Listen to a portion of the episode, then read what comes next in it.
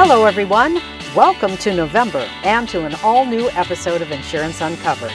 This podcast is produced by the National Association of Mutual Insurance Companies and is your source for insurance news and perspective from thought leaders in the property casualty insurance industry. I'm your host, Kathy Imus, and today we're uncovering risk mitigation research. Insurance Institute for Business and Home Safety President and CEO Roy Wright stops by to share how his organization helps educate homeowners on ways to protect their property from severe weather. Plus, a reinsurance bill in Illinois passes out of the Senate, how the bill is critical to the future of thousands of farm mutual insurers. Well, speaking of Illinois, during the first week of the veto session, senators voted unanimously to advance an insurance bill supporting farm mutuals.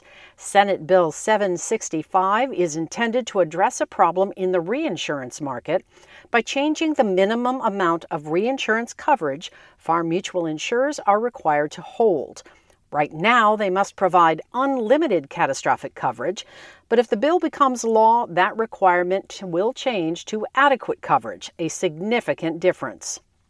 Illinois Senator Neil Anderson, one of the bill's sponsors, says the bill would make it easier for farm mutuals to do business in the state by ensuring farmers have access to insurance coverage. I represent a lot of farmland, and uh, if we don't do this, uh, these 51,000 policyholders would lose um, their coverage at the end of the year. As we all know in this room, whether you're from uh, the inner city of Chicago or um, anywhere else in the state, agriculture and agribusiness is the number one economic driver in this state. And a lot of that is farmers. If farmers lose their policies and they can't be covered, they go belly up and if they go belly up, we starve and the world starves. So this is one of the most critical pieces of legislation this body has seen in a very long time. The bill now heads to the Illinois House for consideration when lawmakers return for the second week of the veto session on November 7th. NAMIC, along with a broad coalition of insurance groups, is advocating for the legislation. In Washington on Capitol Hill, a hearing to evaluate the state of the insurance industry was postponed last week, while the extended three week search for a new Speaker of the House finally came to an end. The House Financial Services Subcommittee on Housing and Insurance will now discuss factors influencing the high cost of insurance for consumers on November 2nd. NAMIC will share written testimony explaining the new era of risk market dynamics facing insurers and consumers across the country. Market factors creating the new challenges for insurers include increasing risk from a changing climate, as well as other important factors such as inflation, the state of the reinsurance market, state regulatory issues, and legal system abuse. This will be the first hearing to examine the general state of the industry since February 2016. NAMIC is sharing the association's message and is encouraging subcommittee members to acknowledge the convergence of factors that have contributed to current market dynamics as they consider future options. Meanwhile, the White House recently hosted a virtual discussion about right to repair initiatives across the country. President Biden has identified right to repair as a priority, although much of his administration's efforts to date have been more focused on consumer electronics than auto repairs. A presentation from Allstate, however, reinforced the importance of access to aftermarket parts and the ability for independent repair shops to access key vehicle data. The presentation also highlighted how the NAMIC supported SMART Act will address vehicle manufacturers' abuse of design patents so that aftermarket parts can compete in the marketplace. And it demonstrated how the Repair Act will allow independent repair shops access to the data they need to repair a vehicle. There's definitely a chill in the air this week, reminding us that the winter is coming and seasons are changing, many communities remain at risk of wildfire. The Insurance Institute for Business and Home Safety recently updated its wildfire ready guides that lay out a pathway for property owners to build wildfire resilience. In fact, this latest research by the IBHS was recently featured on Good Morning America. We're at a one of a kind test facility where researchers study the science of wildfires. That powerful wind is simulated by this towering wall of more than 100 industrial strength fans, blasting those red hot embers toward structures. And this helps scientists learn what kinds of building materials will burn and what can withstand the hot fury of Mother Nature. On today's Unscripted, NAMIC CEO Neil Alldredge is joined by IBHS President and CEO Roy Wright to talk about the organization's mission to educate homeowners on best practices to protect property from wildfires and other severe weather disruptions. Joining me today on Unscripted is the President and CEO of the Insurance Institute for Business and Home Safety, Roy Wright. Roy uh, has been there for a few years now. Roy's actually a appeared on this podcast once before, several years ago. But Roy, with all the things going on in the mitigation and resilience space in the industry, we're glad to have you join us again and talk through these issues with us. I'm really glad to join you again. Yeah, it's a it's a great set of topics. The in, IBHS does wonderful work for the industry and consumers. Uh, really uh, meaningful work. Many in the industry have been to the lab, of course, and seen the houses blow down and or catch on fire or whatever the case might be. So let's talk a little bit about you know what you see, what's been going on. You've been at the institute now for five years, right? Um, and so uh, lots has gone on in the industry since then. So let's talk about what's going on in the world of mitigation and resiliency and all the issues the industry is facing there. Let's do it.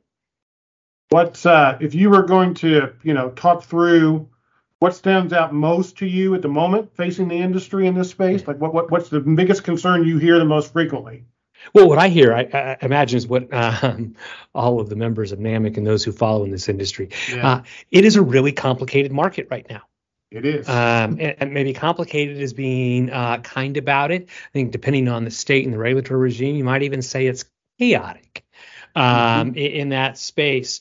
And so, as we deal with uh, those complexities, obviously there are things that are going on and how things are priced and that's different from place to place uh, and there's an inflationary impacts and you hear about those pieces but as you look at the elements of what drives price whether that is inflation uh, that has to do um, with other elements of rate inadequacy or just the, the value of people's homes going up over and over and over again there's the reality of the events themselves and that's the unique place where IBHS uh, steps in. Yes, we are here on behalf of the insurance industry, and we've crash tested buildings against uh, wind, uh, rain, hail, and wildfire. But the conversations that I'm having with company executives, with regulators, uh, and other public policy makers really is saying, given that there's so much going on in making it a hard market and a difficult market, folks want to know what they can do and the actions about what they can do to their structures, how they can buy down that risk, given that we're seeing a change in the number of events that are playing out, the severity of those that are there. And so that drives every single conversation. I'm down in Alabama, I'm in Louisiana, I'm up in Washington, D.C., I'm in California or Colorado or Utah or Florida. It's the same conversation.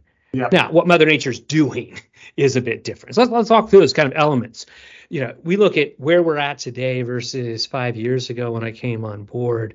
We've seen an acceleration uh, in our fortified program. This is the, the recognition when homeowners have taken the action uh, to buy down their wind risk principally as it relates to uh, to roofs. Uh, mm-hmm. and how we've moved in that space. There's more than 55,000 of those designations um, that are in place uh, today. Uh, we're seeing that move not just into homeowner space, but into multifamily as well. Uh, my board came to me uh, uh, about a year and a half ago on the wildfire space and said, Hey, there's lots of great science here. Which pieces matter the most? Can you give me a fortified like piece in wildfire? and uh, we went to work inside the science and took that on. There's the wildfire prepared home designation that is launched out in California, and due time it'll be available in other states uh, as well. Uh, but the leading carriers in California are locked in on those core elements of what it takes. Um, we can show folks uh, the value, and I think we are seeing a really clear spotlight on building codes. I'll tell you, I'm actually a bit frustrated about where we're at. Mm-hmm. Uh, it's clear enough the value that uh, building codes have, and we are continuing to see those uh, improve and the science uh, integrated in. But only 28% of American jurisdictions uh, have a, a, modern current code in place today. Is that uh, down? Is that what it is currently? It, has gone down. Yeah, yeah. it, so it, it, had sitting in, it had been sitting in the low 30s, and we had another cycle of folks just not choosing to do the updates. Down to 28% of the jurisdictions, and California and Florida bring most of those. Yeah. Which tells you just how off it is in that space. But it is that collective element, and we can turn to severe convective storms and hail here in a little bit. But on those two elements of wildfire and um, wind risk, we do know how to buy down that risk. Yeah. Um, the big gap in front of us, which has become clearer and clearer to me, Neil, over the last five years, is the last mile of getting consumers willing to put some of their hard earned money into that.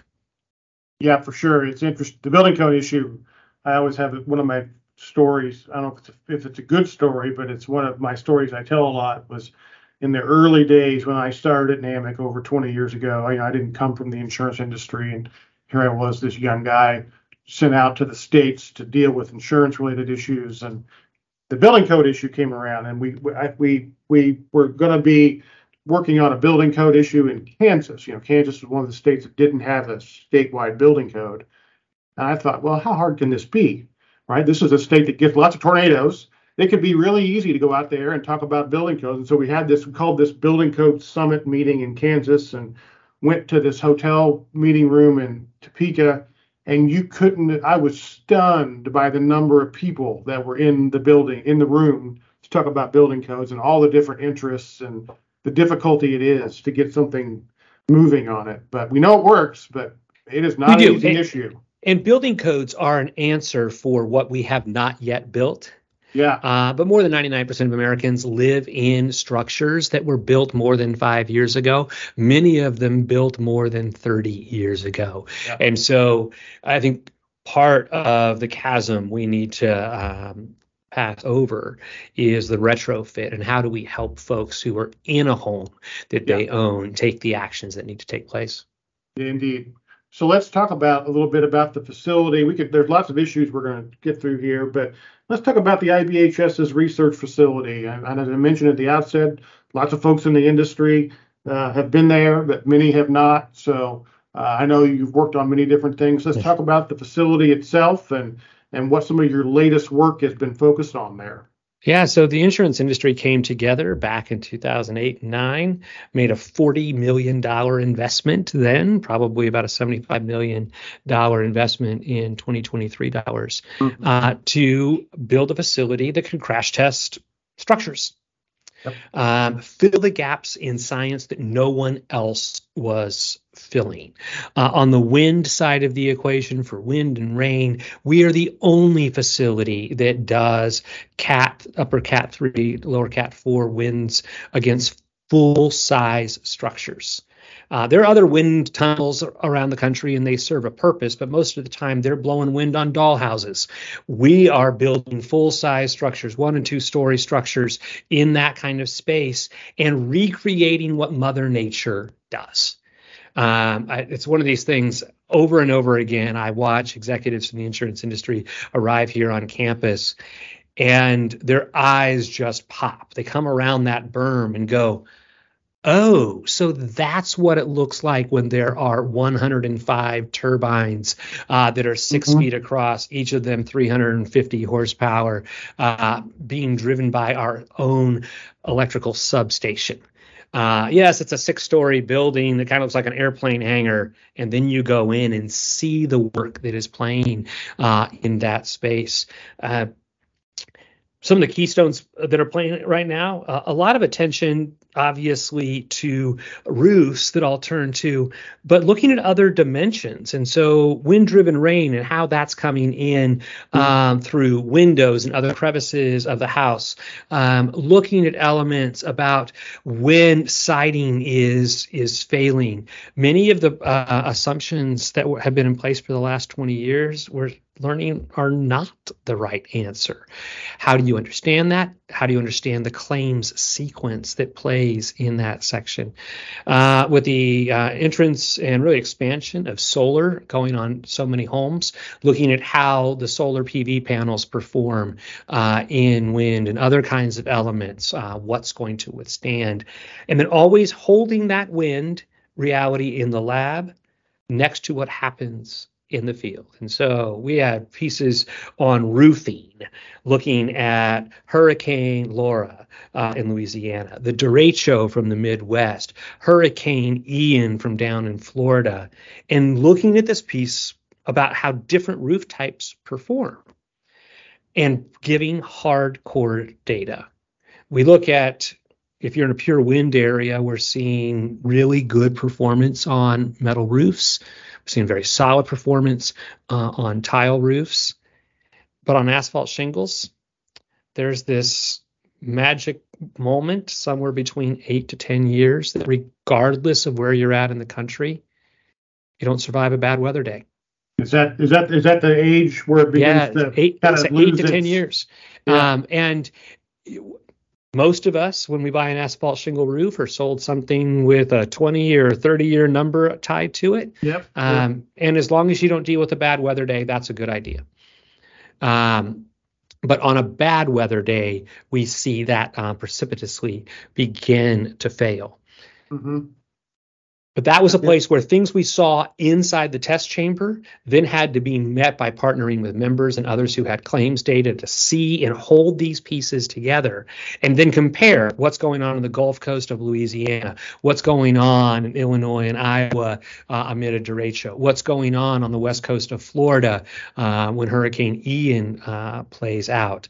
Holding those pieces uh, together that's what's if I had to put the, the wind space in one little um, uh, one little uh, package, I'd give it to the there. We turn to hail. Yeah. Um, you know, hail has been something that IBHS has played a unique role in. Not a lot of folks do research in hail because there's not a life safety issue, right? Other academics will get into uh, into elements of disasters because of life safety. Um, inside 2023, there have now been 24 severe convective storm events that have paid out more than a billion dollars in insured uh, losses. It's the greatest number of events in a single year. Look at 2023, at least to this point, uh, we have not seen a catastrophic wildfire. Uh, to this point, we haven't seen a catastrophic landfalling um, hurricane. Yet, these losses are just chewing up at the core um, of the reserves uh, that companies have as they deal with these pieces. And so, how do roofs perform? How does siding perform? How do these other pieces? When is it just aesthetic? When is it um, more structural? What are the kind of causations? Um, what's the you know one of the pieces we recently put out was understanding that small hail is more indicative of the next big hail event than a big hail event historically it says, well, two inch hail fell here. We should be prepared for two inch hail to fall again.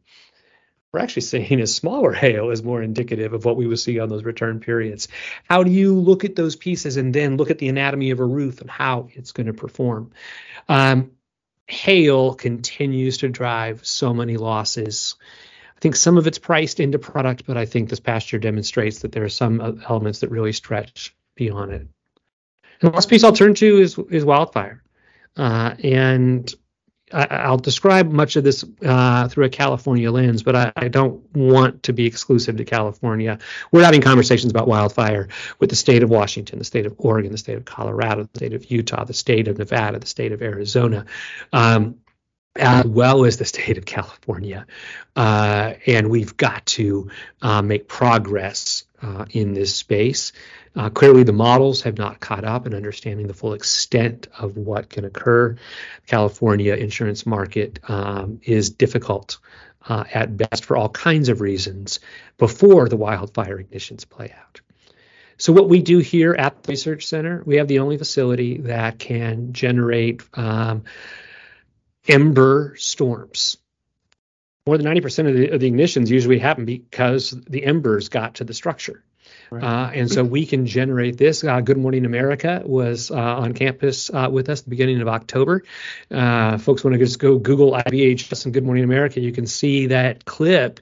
Um, but going into millions of homes that morning, showing the power of defensible space, particularly the five feet closest to the home.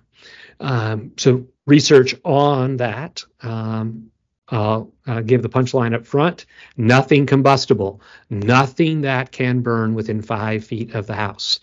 No bushes, uh, no uh, fence gates, uh, no uh, trash cans, no storage unit, anything inside that five feet that really needs to be uh, pulled back. but then, even this next week, we've got work going on on structure to structure um, how fire spreads in wind driven pieces. Um, you know, we know that if you're 25 feet away, you're fine.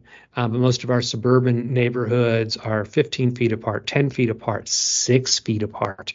Uh, and how do we understand those elements about the fire once it gets going, particularly when we see winds in the 30, 40 mile an hour um, area? Um, that pushes embers, and embers land. And once the embers catch the first structure on fire, the structure starts producing embers that flow through. And by the time the house next door to you is fully engulfed and is, is burning at 800 degrees Fahrenheit, well, you got radiant heat, and you're going you're going to be the next domino that moves down. And as I explained to folks all across the West, the insurance industry is doesn't view as an existential threat that a house burns down. That's been priced for, that's been built in. They should have all assurance that the product's going to be there for them. It's the conflagration. Mm-hmm. It's the point where 500 structures went, 5,000 structures went, right. or the worst one in the United States history, the Camp Fire in Paradise, California, 19,000 structures went. And so the attention to this on the wildfire side is how do we narrow the path of damage? How do we help? The ignition may still happen, but if we can narrow the path of destruction and avoid conflagration, well, we're going to put ourselves on a much better path. Yeah, indeed. The, the wildfire issue is uh, one that the industry, all of these issues are ones the industry's been struggling with.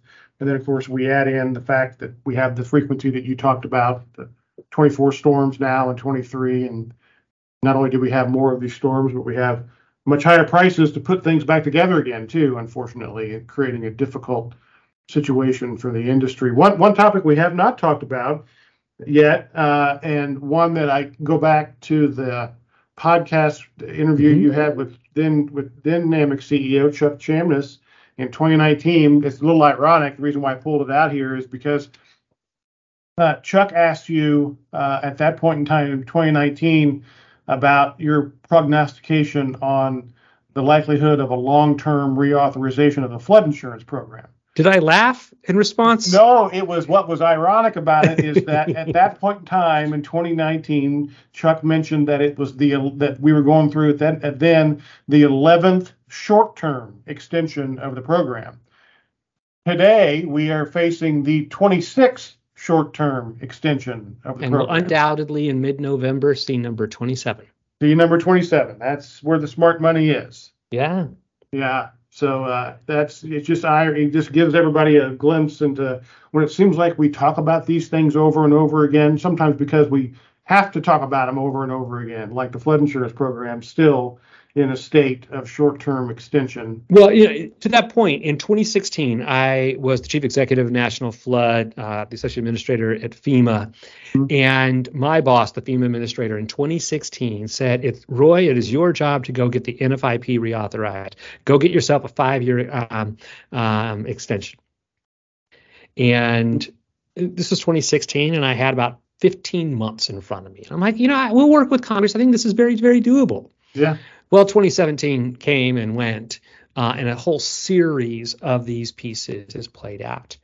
Um, I am confident that Congress will not allow the program to lapse for any mm-hmm. length of time. Mm-hmm. And so I think at a cons- frontline consumer perspective, um, while there is a risk, and I'm not trying to say we, we should have not talk about it, Congress has consistently come through and not allowed. Oh, yeah. They, they want to make sure the real estate market can continue to move forward. Uh, but Neil, I am not convinced that Congress is going to do anything about it this year or next.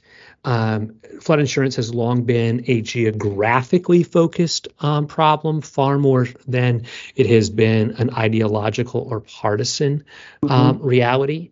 Uh, there are folks who are still chafing from risk rating 2.0 or the new pricing underwriting pricing uh, approach that um, they put in place. And right. if you were one of the uh, consumers, one out of four policyholders saw their price go down. Well, they're not complaining about it. Mm-hmm. Um, but there are very risky states that are seeing pieces move up, and you know there's lawsuits and all kinds of pieces that are there. But with um, two uh, members from Louisiana now leading the House of yeah. Representatives. um, uh, I'm just not optimistic that um, they're they're in a hurry on that space.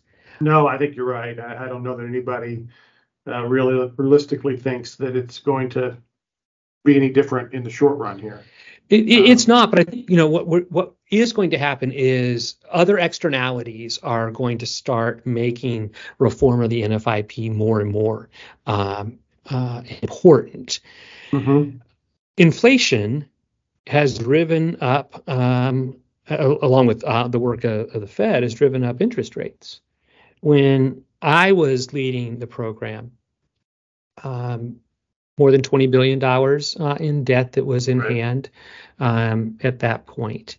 And, you know, I looked at the elements that were there, and I think we were paying about 170, 180 million dollars a year in interest. Mm-hmm. Um, my blended insur- my blended rate at that point was one and a quarter percent. Mm-hmm. Well, as those rates have gone up, the National Flood Insurance Program is going to pay about $700 million in interest this year. They're going to start seeing that continue to grow up. And if they're bringing in three and a half to four billion in uh, premium in a year, and they are putting 25 cents on every dollar right back into um, servicing that debt, they're not going to have enough yep. money to pay claims, and it's going to start a pretty vicious cycle. Now, there are several pathways on how to deal with these pieces, whether it's the debt or the other kinds of reforms that are there. I think that private flood has to be part of the solution uh, going forward. Uh, but we also need to make sure that consumers are A, getting a product that is useful. That meets their needs, yeah. uh, and B that we're not masking the risk by um, discounting the price without telling people they're getting a discount. Right. Um, and so I think, I think that it's that's the most common problem we face today is the is the masking of the risk problem uh, mm-hmm. seems to be you know really at the core of some of the discussions around reform but the political reality i think you've got it exactly accurately uh, in terms of what we're facing here yeah and neither the senate nor the house um, committees have this at the top of their list. These same committees are the ones that are dealing with uh, crypto. They're dealing with issues uh, uh of AI. They're dealing um, with other very pressing issues, including sanctions of, and the like. And so right. um, they have a pretty full agenda. Uh, and this is a place where there clearly is not consensus uh, amongst members in the House nor uh, senators on the pathway forward.